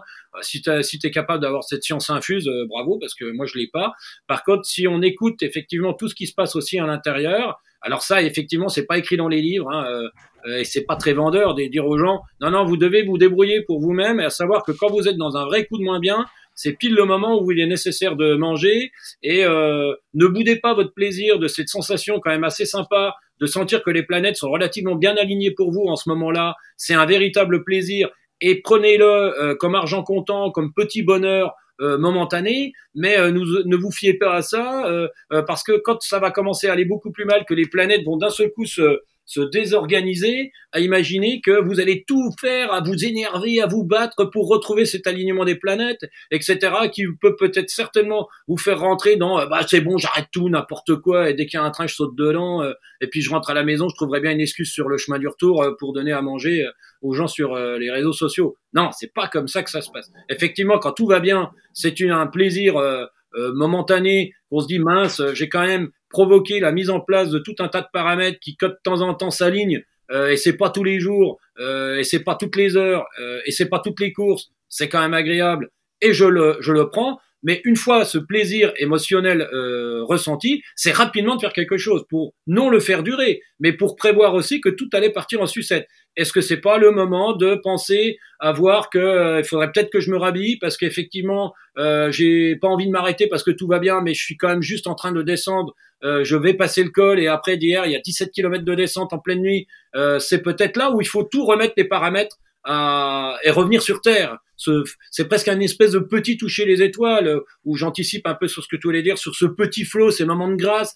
Et émotionnellement, c'est très sympathique. Euh, c'est même des fois des demi-journées complètes et c'est magnifique, etc. Il n'y a pas de souci. Sauf que c'est souvent là où il faut vraiment prévoir l'après qui va partir en sucette. Et pour éponger un petit peu cette dégradation qui pourrait vous faire aller sept pieds sous terre, en l'épongeant, en y mettant un petit matelas qui est de l'ordre de l'alimentaire, qui est l'ordre peut-être de choses assez triviales, d'être vraiment sûr que le soir, euh, le gîte est bien ouvert, et etc. Enfin, euh, il est peut-être temps de l'appeler maintenant, il est 17 heures, euh, je voulais pas l'appeler avant, mais je suis sûr d'y arriver, je vais peut-être le contacter. Enfin, tout un tas d'événements euh, qui met un petit matelas à la dégradation et à cette chute. Ce qui fait que ce, pou- ce, ce- et c'est naturel euh, émotionnellement de se dire ah, j'en ai marre là vraiment alors que tout allait bien tout à l'heure je comprends pas gna gna gna gna gna d'avoir mis un matelas un matelas éponge un petit peu ce, ce petit côté euh, négatif naturel. Il y a des oscillations d'émotions. Ça je, je peux tout à fait le, le concevoir. Mais euh, comme euh, une émotion négative euh, est quand même plutôt pas mal. On est presque impatient qu'elle aille le plus bas possible le plus vite possible parce qu'inévitablement euh, ce qui est valable pour en haut est valable pour en bas ça finira bien par remonter. Donc euh, des fois d'y mettre un petit matelas pour amortir le truc et se dire je sais exactement avec l'expérience que ça finira bien par remonter. Par contre, euh, et quand ça va mal, qu'on a l'impression qu'on n'avance plus de rien, bah, profite que tu n'avances plus de rien pour plus être obligé d'avoir les mains en bas des cocottes ou en bas du guidon et d'appuyer vraiment, euh, parce que là, tu essayes d'optimiser aussi un certain nombre de kilomètres d'avancement, parce qu'on est quand même là pour avancer, euh, notamment dans, dans, dans le vélo euh, longue distance, euh, d'en profiter pour faire tout un tas de, de choses à bord. Bah, c'est peut-être le moment, effectivement, pour euh, réorganiser un peu son bazar. Euh, tu sais même plus si c'est entre poubelles et plein dans les gels ou je ne sais pas quoi. C'est c'est l'occasion de, de faire toutes ces gestions. Vu que ça veut plus avancer, je vais en profiter pour quand même faire quelque chose lié à mon activité, lié à mon avancement, qui peut être de l'ordre de l'organisationnel, euh, extérieur, intérieur, etc. Et que quand on sent que tout se remet à peu près propre, j'en ai profité pour ranger ma maison. Euh, et ben je peux euh, de nouveau euh, repartir parce que j'ai raté un pic de glycémie, mais ça y est, il est revenu. Et de nouveau, je peux me réenquiller où là, je peux pas faire grand chose d'autre que d'être dans une gestuelle d'avancement. Il s'agit pas d'aller euh, s'arrêter les poubelles, remplir les bidons, alors que je suis dans une bonne période. Et vu qu'on est constamment en train d'ensiller et de plus en plus au fur et à mesure des journées qui avancent, eh ben on est capable pendant ces moments d'organiser pour être totalement disponible à l'avancement, parce que les créneaux de bons moments ils sont un peu plus courts, plus on avance dans le dans le dans, le, eh ben on peut les optimiser. À l'instant, tu viens de parler de, de zone de confort. Et il euh, y a un concept que j'aime bien, c'est parce qu'on a ce terme un petit peu galvaudé de zone de confort, tu sais, euh, sortir de sa zone de confort. Et j'aime bien le concept aussi de diamètre de la zone de confort. Et toi, tout à l'heure, tu parlais d'agression. Et si on réunit les deux, les deux concepts, il euh, y a un petit peu cette notion d'élargir la, zone de confort et de s'habituer, entre guillemets, à l'intolérable. Euh, Qu'est-ce que oui, oui, euh, le, alors s'habituer à l'intolérable, euh, ça ne me pose aucun problème d'aller dans, dans, une dans, dans, une certaine mesure, dans ce qui concerne le vélo, bien entendu, ou la, le trail, ou n'importe quelle activité physique. Si on ramène ça à l'état du monde, il est évidemment pas question de s'habituer à la guerre ou à ces trucs-là. Mais en tout cas, de s'habituer, de d'être entre guillemets confortable quand il pleut, quand il fait froid, quand euh, ça glisse, quand il y a de la boue, quand les conditions ne sont plus favorables. Euh, c'est aussi de se dire pas de problème, je l'ai déjà fait, je maîtrise plus ou moins, en tout cas, je suis pas surpris et c'est pas si grave que ça si les conditions ne sont pas optimales ou pas mes, mes conditions favorites. Ouais. Euh, je pensais que mais pas des conditions intolérables au sens euh, état du oui, monde, oui, oui. évidemment. ah, moi, je, je, pensais plus à la soirée de samedi soir qu'on avait passé dans ce club à Paris où on se faisait fouetter avec du barbelé rouillé, tout ça. Je, je, je pensais que tu Alors, évoquer, puisque tu parles de ça, moi je peux, moi je peux te reparler si tu veux de la soirée qu'on a passée à Lyon avec Pépette, où on s'est quand même couvert de honte tous les deux et qu'on a bouffé des merguez. oh mon dieu, c'est vrai. pas mal, pas mal. Le, le concept de. Tu vois, des... je pensais à celle-là. J'attendais un petit. Je savais pas à quel moment j'allais pouvoir la balancer, celle-là. Mais voilà, c'est fluide. Tu vois, on est dans la fluidité, dans le flow et tout. C'est bien, c'est sorti au bon moment. Bam le... Bravo. Le, le, le, le concept d'agression, euh, alors oui, euh, qui a envie de se faire agresser euh, Je pense pas grand monde. Sauf que quand il est prévu et organisé, encore une fois, quand on est Bien bon sûr. élève, on n'a jamais envie de souffrir, on n'a pas envie de faire d'erreurs, on a envie que tout se passe bien et on a envie d'avoir quelqu'un qui nous rassure. Quand on est mauvais élève, on a un- on voit un peu plus loin que ça et on sait pertinemment le concept que l'on sait un peu soi-même écrit. Et moi, en l'occurrence, mettre en place des agressions euh, qui vont permettre des adaptations, c'est aussi avec euh, en deuxième rideau la capacité de ne plus souffrir pour le même type de, de proposition que je vais faire faire à mon corps. Donc, euh, une fois que tu pars de ce principe-là, euh, et que par derrière, c'est se rapprocher tout doucement, euh, à coup d'agression, adaptation, à cette zone de confort qui, que quelques semaines avant le départ de cette épreuve, qui a véritablement du sens profond pour toi, non pour la réalisation, mais pour ce que tu vas être capable de lui faire dire à cette réalisation, c'est quand même une belle histoire que tu te racontes, mais qui passe aussi par des moments, effectivement, qui ne sont pas liés qu'à du bon moment, euh, euh, ça va bien se passer. Non, ça va mal se passer à l'entraînement. Euh, non, ça va pas bien se passer. Ça va être difficile, ça va être agressif. Mais si je n'ai pas d'argumentaire autre que oh bah c'est écrit sur le papier qu'il faut que je fasse ça et je vais faire tout tout bien ce qui est, ce qui est donné, jamais le corps, au grand jamais, n'ira dans les zones qu'il est nécessaire d'avoir parce qu'il n'est pas capable de justifier à l'ensemble de son personnel qu'on a à l'intérieur de ce corps-là, s'il fallait faire un parallèle entre l'entreprise et, et, le, et le corps, il n'a aucun justificatif possible de lui expliquer pourquoi il allait leur faire faire ça, quoi. Euh, parce qu'il n'a pas de suite dans les idées. Quand tu t'es raconté une histoire qui te dit j'ai viscéralement vraiment besoin euh, de réaliser cette traversée de l'Afrique à vélo, euh, tout seul, euh, avec mes bagages, euh, et on verra bien par rapport à une histoire que tu t'es racontée, euh, à une cause noble personnelle qui peut être associée à tout un tas d'événements personnels dont à la limite tout le monde trouve ça complètement bête et débile de faire, surtout en traversant en plus des pays de guerre, etc., etc. Mais toi, tu es capable de justifier. Tu es capable de justifier profondément euh, pour quelle raison valable tu as envie de faire ça? Donc à partir de là, c'est presque gagné. C'est-à-dire qu'à partir de là, tu vas aussi te dire bon, par contre, euh, mon corps de sédentaire parisien euh, qui va juste au bureau, qui descend du métro et qui remonte, euh, bon, ça va pas suffire à pouvoir euh, pouvoir éponger 250, 200, 250 km de vélo, bivouaquer dehors, etc., etc. Donc, j'ai besoin d'un véhicule et d'un corps qui soit plutôt à la hauteur de ce truc-là que j'ai envie de réaliser dans trois ans. Euh, J'aurai un peu plus de temps pour moi. Ok. Donc à partir de là, bah, qu'est-ce que je mets en place? Oui, effectivement. Et là, tout doucement, tu te rentres dans cette histoire que tu t'es racontée et que tu veux être capable presque de faire euh, te faire supporter l'insupportable. Euh, mais avant que tu te racontes cette histoire, jamais de la vie tu aurais imaginé euh, faire des sauts à cloche-pied ou à double pied dans les rages de, dans les à Montmartre sous la flotte dans des conditions incroyables. Et tu dis mais c'est complètement crétin ce mec qui est en train de faire ça et toi deux ans après tu es en train de le faire parce que tu t'es raconté une histoire qui t'oblige à passer par là pour pouvoir provoquer la mise en place d'adaptation. Donc c'est pas du masochisme. Le, le, le, sportif qui va dans les sports que l'on parle depuis le début de cet euh, entretien n'est pas du tout un masochiste. C'est d'ailleurs quelqu'un qui n'aime pas souffrir tout autant que le reste du monde. Par contre, il a besoin de passer par ces phases pour obliger son corps à mettre les choses en place. Et ces agressions, ces douleurs, ces, coups de poignard hein, de temps en temps, euh, notamment quand tu travailles dans les sports physiologiques de très courte distance, c'est violent, violent. Hein, et, et c'est pas des tarés, les gars, pas du tout. Bien au contraire, ce sont des gens qui ont euh, nécessairement besoin de passer par là pour obliger leur corps, en retour, par protection, euh, à ces agressions, de mettre en place des dispositifs et que ces dispositifs vont lui permettre de pouvoir réaliser cette épreuve. Et que quand il va revenir, eh ben, s'il continue à redevenir le sédentaire qu'il est, d'emmener juste ses gosses à l'école, ce beau véhicule incroyable de, de 4x4 euh, bodybuildé euh, taillé pour faire le Dakar qu'il a eu, qu'il a eu pour pouvoir traverser ce, cette Afrique à vélo, eh ben, il va vite redevenir une simple Clio de base, euh, parce que c'est juste descendre un escalier et emmener les gosses à l'école, euh, et donc il n'y a plus besoin. Donc il va tout démonter le dispositif. C'est comme ça qu'on voit des gens, ils disent ah je comprends pas, il y a deux ans en arrière j'avais un corps. Et ben là il faut retourner au turban. Mais bien souvent quand il voit par quelles étapes il faut repasser, il, il oublie la case je dois me fixer un véritable désir profond que je vais coller et mettre dans la matière au travers d'un événement. Mais le mec, c'est, bah non, allez, pour me relancer, je vais faire le marathon de Paris. Ah bah tiens, pour me relancer, je m'inscris au Gravelman euh, 120 km. Ah bah pour me... C'est complètement une erreur parce que inévitablement, le corps ne voudra jamais retourner dans ses agressions s'il n'a pas une bonne raison de le faire profonde et personnelle. Euh, faire le Gravelman 350, c'est pas une bonne raison profonde et personnelle. Euh, vouloir à tout prix euh, faire un selfie avec euh, Steven Le Yarrick parce que c'est la chose la plus importante euh, à mes yeux et que ça passe forcément par l'inscription à l'une de ses courses et de l'avoir terminée parce que c'est surtout la photo finish que je vais à moitié en travers avec Steven Le Yarrick qui m'accueille en me sortant un mot à la Steven Le Yarrick. C'est ça qui me plaît dans la vie. Ça va me donner un sens tellement profond euh, à mon histoire. Bon, et eh ben ça passe par ça. Le 350 km devient un accessoire.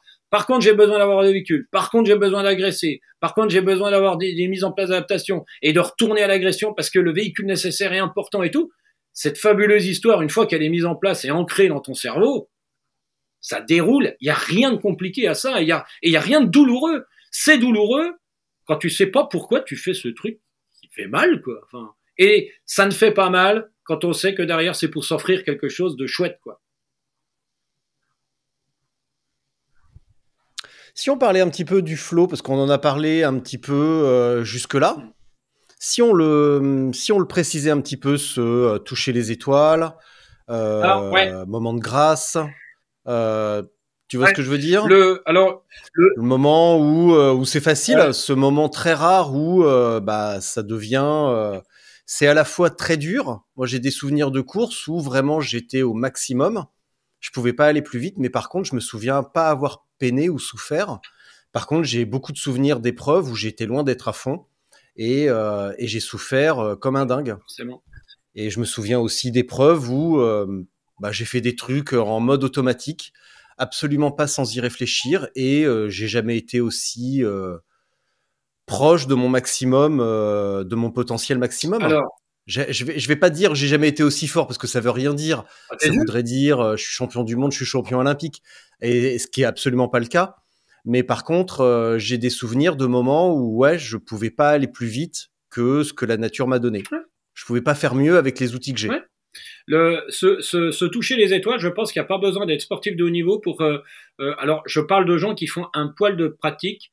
Euh, je ne sais pas si ça arrive forcément dans d'autres domaines, mais je pense que oui, mais je ne les connais pas. Je pense qu'un musicien euh, qui passe beaucoup d'heures répéter, ah bah, fondamental. Ça, ça, existe la même chose pour un cuisinier qui tous les jours est derrière avec sa tribu, sa troupe dans un restaurant, etc., etc. Mais euh, là, on va parler de, du côté euh, du côté sport. Il n'y a pas besoin d'être sportif de haut niveau et même un sportif amateur, il dit, je sais pas pourquoi aujourd'hui, je touchais plus le sol, euh, c'était incroyable, ça a duré deux heures, ce footing d'habitude où je mets, oh là là, avec la copine, ça dure longtemps. Et là, bon, c'était hyper léger et tout.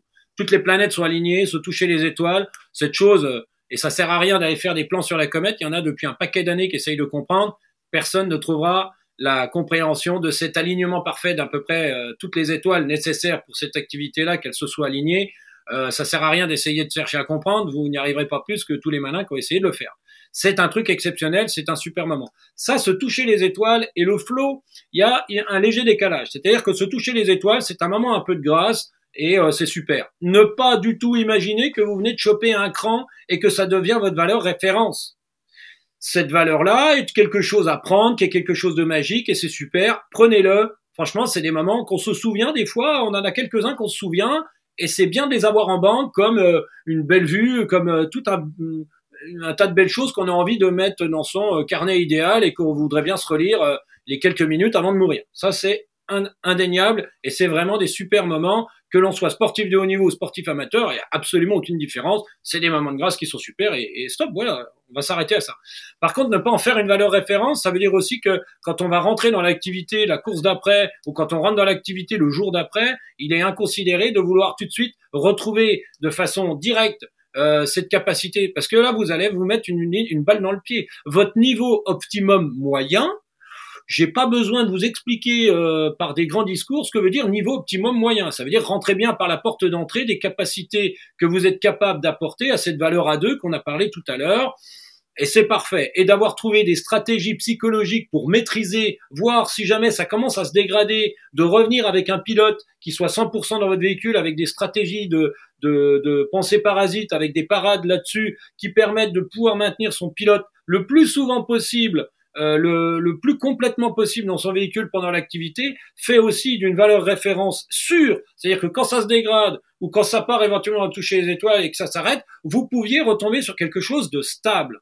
Et ce moment de stabilité avec un pilote totalement euh, concerné s'appelle effectivement euh, le niveau optimum moyen, mais le flow, ça veut dire que on a une espèce de plénitude quand même assez agréable aussi à ce moment-là. Alors si on pouvait hiérarchiser les flots, y a se toucher les étoiles, mais euh, n'allez pas en faire des caisses. C'est un moment à laisser faire. À la limite, vous êtes une petite caméra et regardez un peu le bonhomme évoluer et c'est magique. Euh, comme un petit drone qui suivrait tout ça.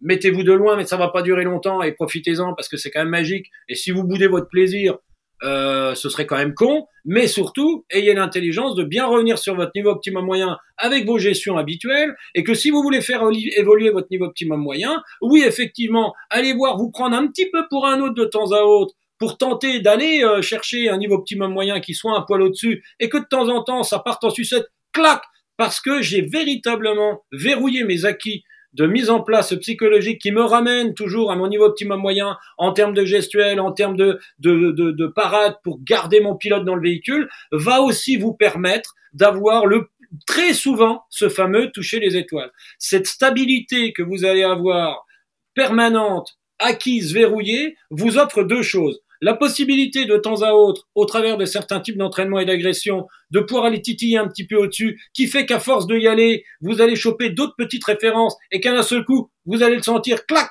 vous avez un niveau optimum moyen qui vient de prendre un petit cran et de se mettre en place. De nouveau, il faut le consolider. Ça sert à rien de vouloir tout de suite aller au-dessus, pas trop vite. Essayez de bien consolider ce truc-là. Mais plus vous êtes sur votre ligne parfaite du niveau optimum moyen du moment, même si tout, à chaque fois, on tente de remonter des petits curseurs dans différents domaines qui vous permettent effectivement de faire monter votre niveau optimum moyen, mais d'être bien dessus et pas comme un bon élève, juste à faire et à ne pas tout comprendre, vous ne vous offrirez pas de toucher les étoiles. Et les mauvais élèves ont aussi cette chance quand ils ont vraiment stabilisé, parce qu'ils ont tout construit par eux-mêmes, le mauvais élève est obligé de construire par lui-même, donc de stabiliser sans le vouloir tout son niveau optimum moyen, voire des fois le faire progresser, s'offre beaucoup plus souvent euh, que les autres euh, la capacité d'aller toucher les étoiles. Ce qui fait que chez un sportif de très haut niveau, dont des fois on a du mal, parce que c'est des gens qui sont tellement au taquet en niveau optimum moyen, il est euh, déjà très très haut, que quand il va toucher les étoiles à 99,9% des capacités de, son truc, ça ne se repère pas. Lui, il est capable de dire, aujourd'hui, j'ai rien touché les étoiles.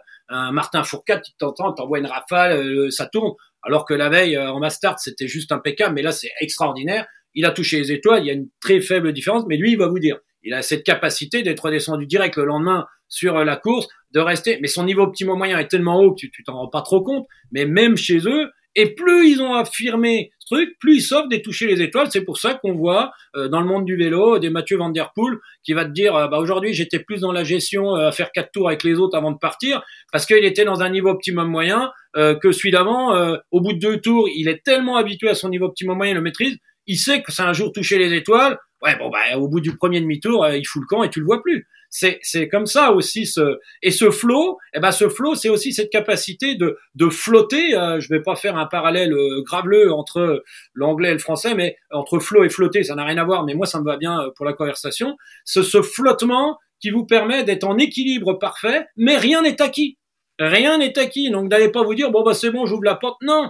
N'oubliez pas, euh, depuis la mise dans l'entonnoir de la veille, euh, euh, des fois même la veille d'un entraînement compliqué, hein, etc., jusque pendant la réalisation, de toujours bien être dans le, dans le maintien, dans le renfort de, ses, de son niveau optimum moyen, et que quand on est dedans, c'est juste génial. Hein, mais n'allez pas croire que vous êtes dedans parfaitement. Ça, c'est, c'est sûr que ça fonctionne pas. Mais quand on y est, on le sait, et on essaie de le consolider. Et plus on y est, et des fois on arrive, sur des épreuves comme pour moi, par exemple, un UTMB, bah, euh, euh, pendant quasiment 20 heures, je suis dans ce flow, mais c'est ce petit niveau optimum moyen, parce que j'ai tellement mis de parades en place pour m'éviter à mon pilote de partir, c'était juste magique. J'ai même eu des petits toucher les étoiles pendant ces 20 heures, mais comme tout à chacun, et assez rapidement, j'ai hop, hop, hop, hop, hop, je reviens sur ton truc, euh, c'est génial, c'était top, cette montée de bovine était magnifique, euh, ouais, j'aurais jamais attendu à ça, mais c'est pas pour ça que, oh, ah, ça y est, c'est parti. Non.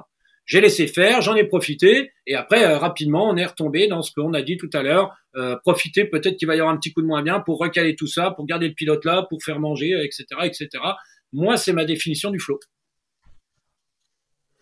Alors, pendant que tu parlais, j'avais prévu euh, de demander euh, si tu as un souvenir ou une anecdote ou un moment de course euh, où justement tu as été à fond dans, dans cet état-là. Est-ce que tu peux détailler un petit peu plus ce que tu viens de me raconter là? Sur les toutes dernières phrases, les tout derniers mots, les dernières secondes. Euh, Est-ce que tu peux le détailler? Ouais, alors le, Parce que visiblement, tu as, passé, euh, as passé 20 heures au-dessus des cailloux. Tu flottais. Ouais, je, je euh, flotte plus ou moins, hein, parce que t'es quand même euh, au-dessus des cailloux. le au-dessus des cailloux, c'est pour moi la montée de bovine, avec ce fameux portillon de bovine. Moi, je considère que les gens qui font l'ultra trail du Mont Blanc, euh, quand tu passes le portillon de bovine, alors seuls les gens qui connaissent le coin sauront ce que ça veut dire, au-dessus de la ferme, au-dessus. Ah tu ouais, là, pousses, tu pousses le. Une fois que tu as poussé le portillon, effectivement, euh, tu, tu rentres dans quelque chose, euh, tu rentres dans quelque chose euh, de différent qui est un peu vers la fin de l'UTMB, etc. Et moi, cette montée-là, effectivement, tu sens que tu as toujours une espèce de demi-seconde d'avance sur toi. Tu sens que euh, tu es l'espèce de petit euh, homme transparent euh, qui est juste devant toi et euh, tu es déjà dans lui en permanence. quoi. Donc, tu as à peine touché que tu avances déjà, que tu pousses, que, et que d'un seul coup, tout est très, très léger. Le, vraiment, le toucher les étoiles, euh, effectivement, euh, une jambe euh, au bout d'une centaine de kilomètres de trail avec des montées et des descentes, c'est très lourd. Et d'un seul coup, oui, eh ben, les épaules redeviennent légères dans le toucher de bâton. euh, Il y a une espèce de légèreté qui est quand même plus que agréable. C'est ça, un toucher les étoiles. C'est c'est ces moments où où on sent que le regard est pile euh, vraiment précisément dans le vide euh, devant. Il n'a pas besoin d'aller viser précisément des choses. Il, il, il regarde dans le vide. C'est un confort aussi de pas être obligé de précisément euh, dépenser de l'énergie. Que le pied va forcément poser au bon endroit. Tu as aussi compris qu'il y avait une analyse de tous nos sens qui n'était pas nécessairement obligée d'être maîtrisée. C'est ça aussi qui est important. C'est-à-dire qu'on a tellement passé de temps à gérer euh, tout un tas d'éléments que d'un seul coup, il faut pas tout le temps non plus être trop derrière à gérer les choses et qu'il faut le laisser s'exprimer avec une demi-seconde d'avance. Mais faites-lui confiance. Vous avez passé des heures à travailler au point de lui faire confiance. Laissez-le bosser. Il n'y a pas besoin de vouloir tout maîtriser et être sous contrôle. Laissez-le faire. Moi, je suis arrivé à une course, j'avais l'impression que euh, je ne réfléchissais pas trop et, et j'ai jamais passé un moment pareil. Parce qu'à un moment, laissez-le faire. Arrêtez de tout le temps vouloir être tout sous contrôle et sous maîtrise. Une fois que tu es rentré par le niveau optimum moyen, une fois que tu as mis en place tout ce que tu travailles au quotidien depuis tant de semaines, d'années pour arriver à cet objectif-là, laisse-le faire. Tu n'as plus qu'à faire que de la gestion euh, périphérique euh, d'éléments euh, en surveillant quelques cadrans qui peuvent être ceux de la glycémie, qui peuvent être ceux euh, du- d'une météo qui change, celle de la nuit, euh, euh, des changements de matériel de lampe, des choses un peu annexes. Mais sinon, pour le reste, laisse-le faire et contente-toi d'être dans cette espèce de bulle étanche. C'est ça, tu sens vraiment le renfort d'une protection qui te protège et qui te qui t'immunise de tout et que du coup ça déroule. C'est ça le flow. Enfin, c'est ça ce petit moment. Et quand t'es vraiment là-dedans, euh, et ça sert à rien de vouloir s'y raccrocher. Une fois que la bulle est percée, j'ai envie de te dire, il faut repartir dans un travail euh, comme on en parle depuis euh, quelques minutes. Alors, je, tu me l'as dit tout à l'heure, je sais que tu aimes les, t'aimes les métaphores musicales. Euh, tu te souviens certainement que j'avais fait un épisode avec Pascal Bride, euh, un Alsacien d'ailleurs, alto, euh, premier alto euh, de l'orchestre de euh, Strasbourg. Et on avait justement parlé de ça, du, du côté faire ses gammes. Et moi, je garde toujours l'exemple de la, de la batterie où justement savoir euh, jouer lentement et travailler la fluidité, c'est acquérir de la vitesse et de la fluidité pour aller vite plus tard. Mhm. Euh, c'est un petit peu ça quand même. Ouais. C'est euh, Et laisser euh, les faire ses gammes, c'est aussi et travailler des phrases musicales, comme tu l'as dit, beaucoup préparer. Alors. Euh, c'est aussi euh, préparer des, des de, de- avoir une optimisation technique, stratégique, euh, mentale et physiologique pour le sport ou travailler des phrases musicales sur un instrument. C'est aussi se donner la capacité à les ressortir au bon moment, dans le bon contexte Exactement. et pour improviser. Ce qu'on appelle l'improvisation en musique. C'est pas non, pas inventer des trucs sur le Ouais. moment, c'est ressortir les bons mots de vocabulaire, les bonnes phrases au bon moment. Mais alors, euh, attention, moi, je, je discerne aussi deux choses.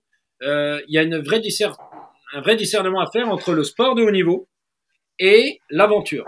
Le sport de haut niveau, vous minimisez à peu près tous les éléments, vous maîtrisez tous les moments d'incertitude totale. Il faut zéro moment d'incertitude, ou en quel cas, très très peu. On ne peut pas dire dans un sport outdoor comme l'Ultra Trail Mont Blanc, on va maîtriser 100% des éléments euh, d'incertitude. Non.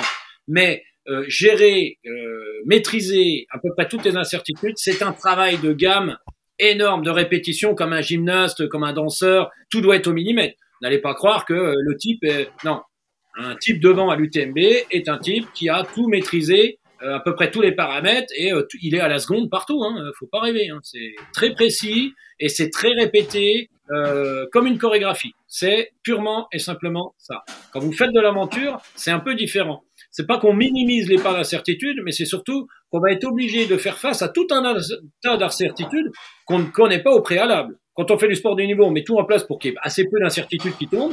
Et d'ailleurs, sur un ultra trail Mont Blanc, le balisage est là, au pire il pleut, mais bon, euh, tout est un peu, c'est assez propre. En aventure, euh, alors beaucoup plus en off-road euh, qu'en vélo-route pour le bikepacking.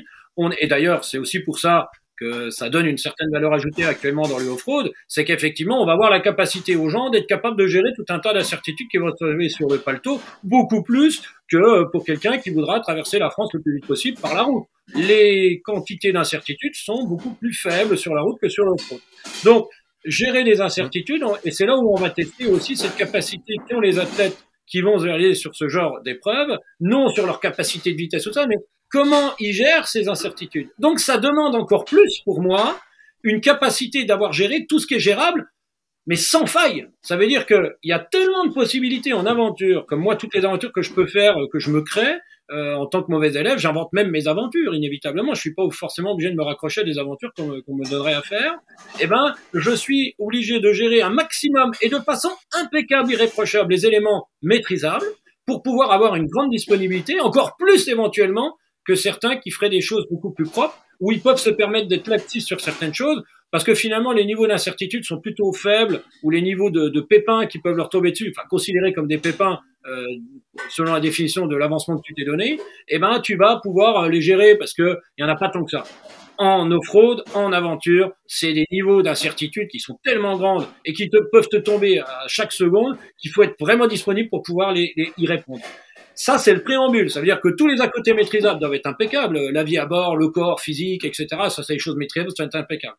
Et une fois que ces éléments te tombent sur le paletot, tu as un peu travaillé le sujet en préalable, tu n'as jamais été au Kyrgyzstan et tu as envie euh, de traverser le Kyrgyzstan sur cette magnifique course qui est quasiment affiliée au championnat du monde, tu vas te renseigner un maximum euh, sur tous les podcasts, sur toutes les émissions, sur tous les récits, sur tous les forums, sur tous les trucs, pour avoir un maximum. Tu les as jamais vécus, mais pour les avoir en banque. C'est-à-dire que ah ben il peut m'arriver ça, ça, ça, ça, ça, ça. Qu'est-ce que je réagis si c'est en fonction et tout? Je pars en vélo, je suis totalement disponible parce que tous les éléments maîtrisables sont plutôt bien calés et relativement bien calés parce que je peux les maîtriser. J'ai mis en place tout ce qu'on s'est raconté de mise en place à coup d'agression adaptation et me la partie. Poum, il me tombe ça sur le paletot j'ai inévitablement, avec un peu de chance, au moins 90% de possibilités que ce soit déjà quelque chose que j'ai entendu, vu, parce que j'ai un travail au préalable. Le mauvais élève, il attend pas que ça lui tombe sur le paletot.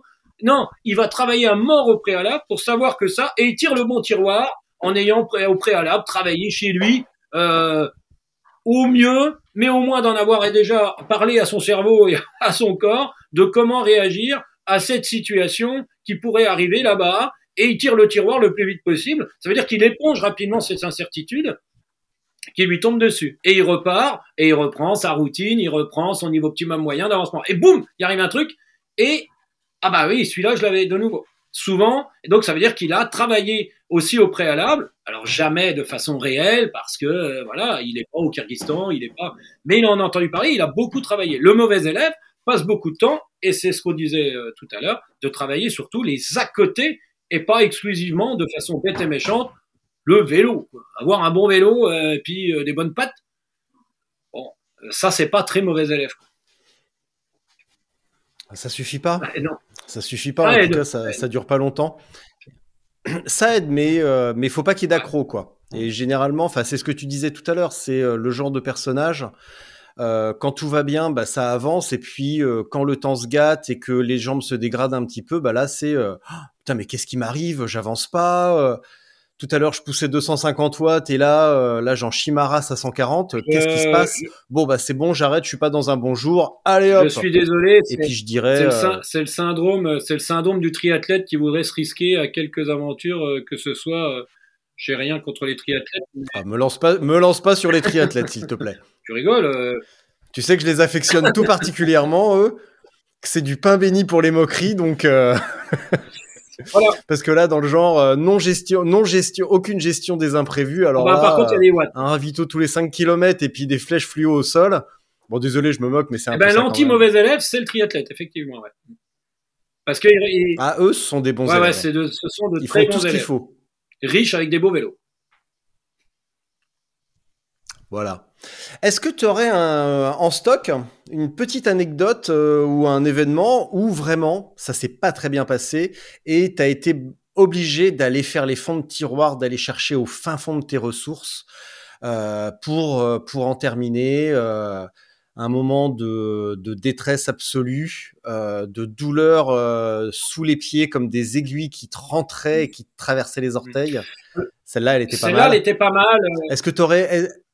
Est-ce que tu as pire que ça? Ou alors, si t'as pas pire, est-ce que tu peux me la Alors, raconter? je, je, je- Mais je pense que sur l'Atlantique, tu as des trucs pas, t'as des trucs pas mal sur la traversée de alors, l'Atlantique. euh, alors je vais, je vais, je vais faire donc trois réponses. La première, effectivement, pendant Gallia 480, qui était une bombée d'à peu près 5000 km au, au travers de la France, en allant chercher les cinq grandes capitales, on va dire, euh, extrêmes de notre, de notre pays, entre Paris, Brest, euh, Menton, Perpignan, Andaille, Dunkerque, Strasbourg et chez moi ici dans les Vosges.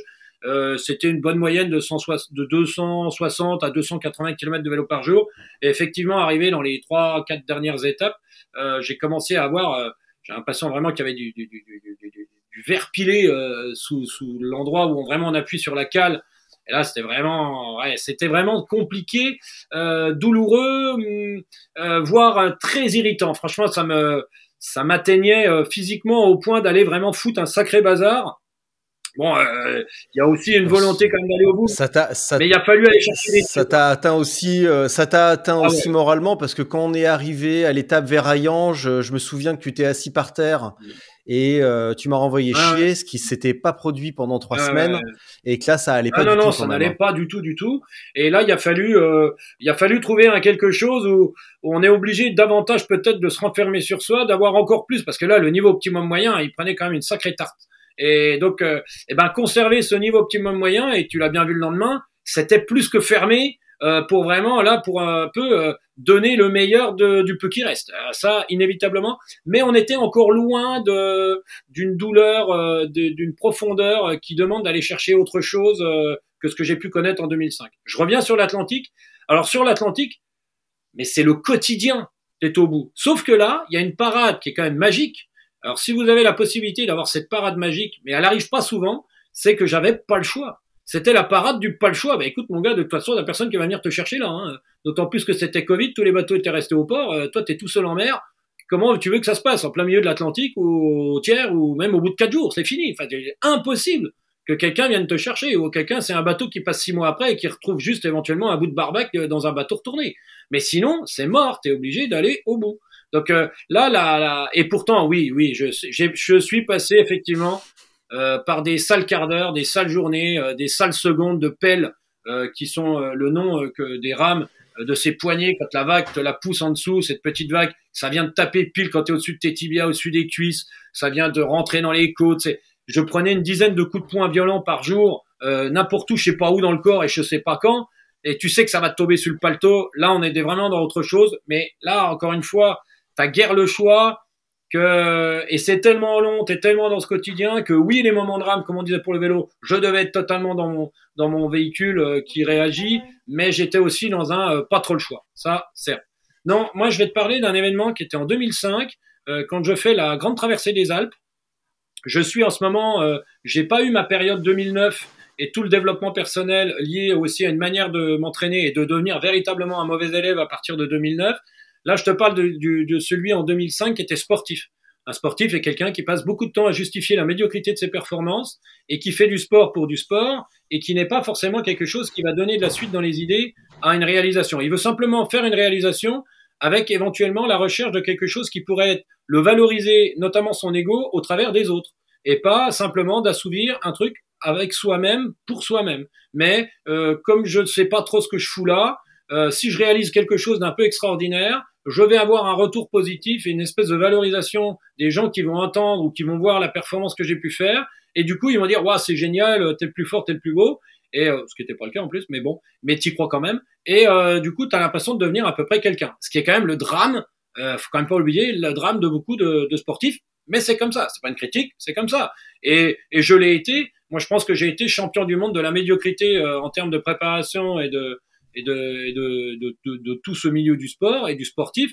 Donc euh, personne ne pourra m'arriver à la cheville dans ce domaine, euh, d'où aussi la possibilité beaucoup plus facile d'aller totalement vers autre chose, euh, parce que j'étais pas entre deux eaux, j'étais vraiment au fond au niveau de la médiocrité, il n'y a pas de souci. Et en 2005, je décide de faire la grande traversée des Alpes avec euh, plusieurs copains. On avait trouvé cette épreuve euh, organisée par Philippe de la Chenal qui nous conduisait euh, de, du lac Léman jusqu'à Menton avec une quarantaine de kilomètres par jour sur le GR5 en courant.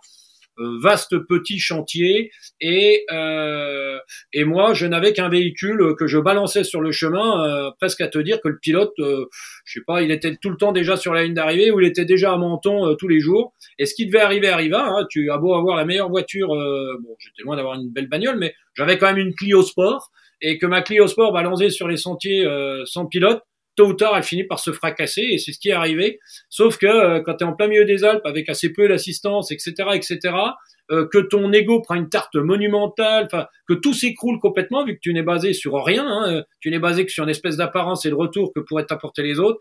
Et là, je me suis retrouvé avec un vrai trou dans la cuisse euh, lié à un vrai claquage et qui m'a obligé à faire une bonne 35-40 km avec des bons dénivelés dans le terrasse des familles euh, avec un vrai trou dans la cuisse, où je peux te dire que euh, la douleur, surtout psychologique, euh, qu'il a fallu et donc il a fallu aller chercher un quelque chose et que t'as beau te taper euh, du pied les téléphones portables, les GPS, tout ça n'existe pas, tu peux pas savoir si éventuellement il n'y a pas une route. Bon bref, t'as vraiment pas le choix qu'elle est obligée de faire ses 35-40 km.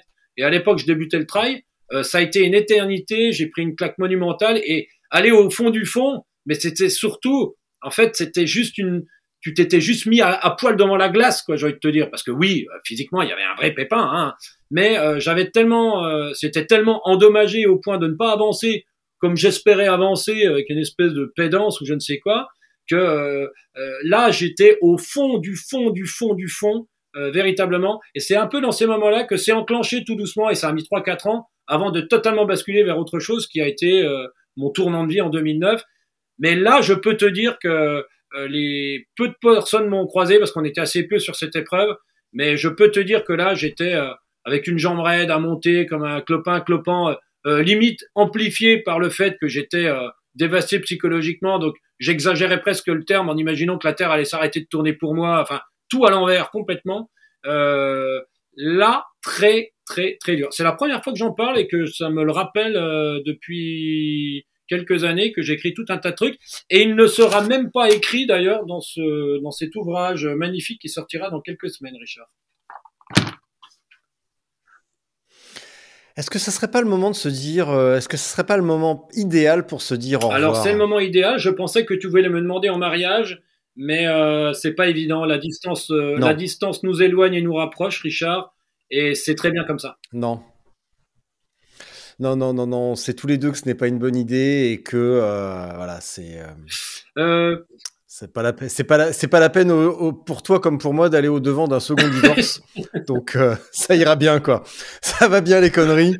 Hein, on a notre dose. Merci bien mes cousins. Voilà. Je te laisse conclure. Merci beaucoup Stéphane, comme d'habitude. Je te laisse le mot de la fin. Alors, donc, je, je constate avec joie que Richard a gardé tous les, tous les, les fondamentaux euh, de son antécédent euh, podcast avec la minute, euh, la minute de solitude.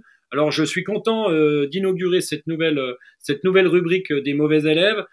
J'ose espérer que beaucoup d'autres personnes vont pouvoir apporter leur pierre à l'édifice dans les mauvais élèves, que ça permettra aussi de, de déculpabiliser tout un tas de sportifs qui ont toujours pour habitude d'imaginer que s'ils ne rentrent pas dans les cases de ce qu'il leur a proposé, eh ben, ils vont se sentir un peu mal. Non, n'hésitez pas à être un mauvais élève. Et, et moi, je vous ai apporté euh, ma touche personnelle. D'autres vont apporter leur touche personnelle à, ce, à cette nouvelle émission et à ce nouveau sujet qui me semble tellement intéressant et tellement euh, on est dans la recherche-développement quand on est mauvais élève, euh, que tout un tas de belles choses vont pouvoir un peu éclore.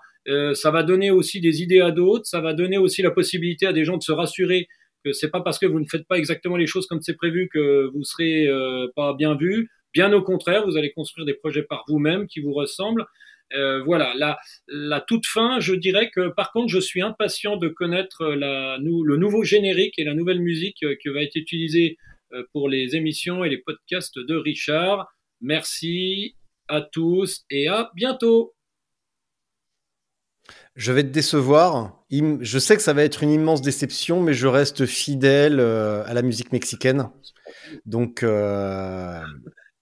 me va très bien. Voilà, ça ne change pas. Eh ben,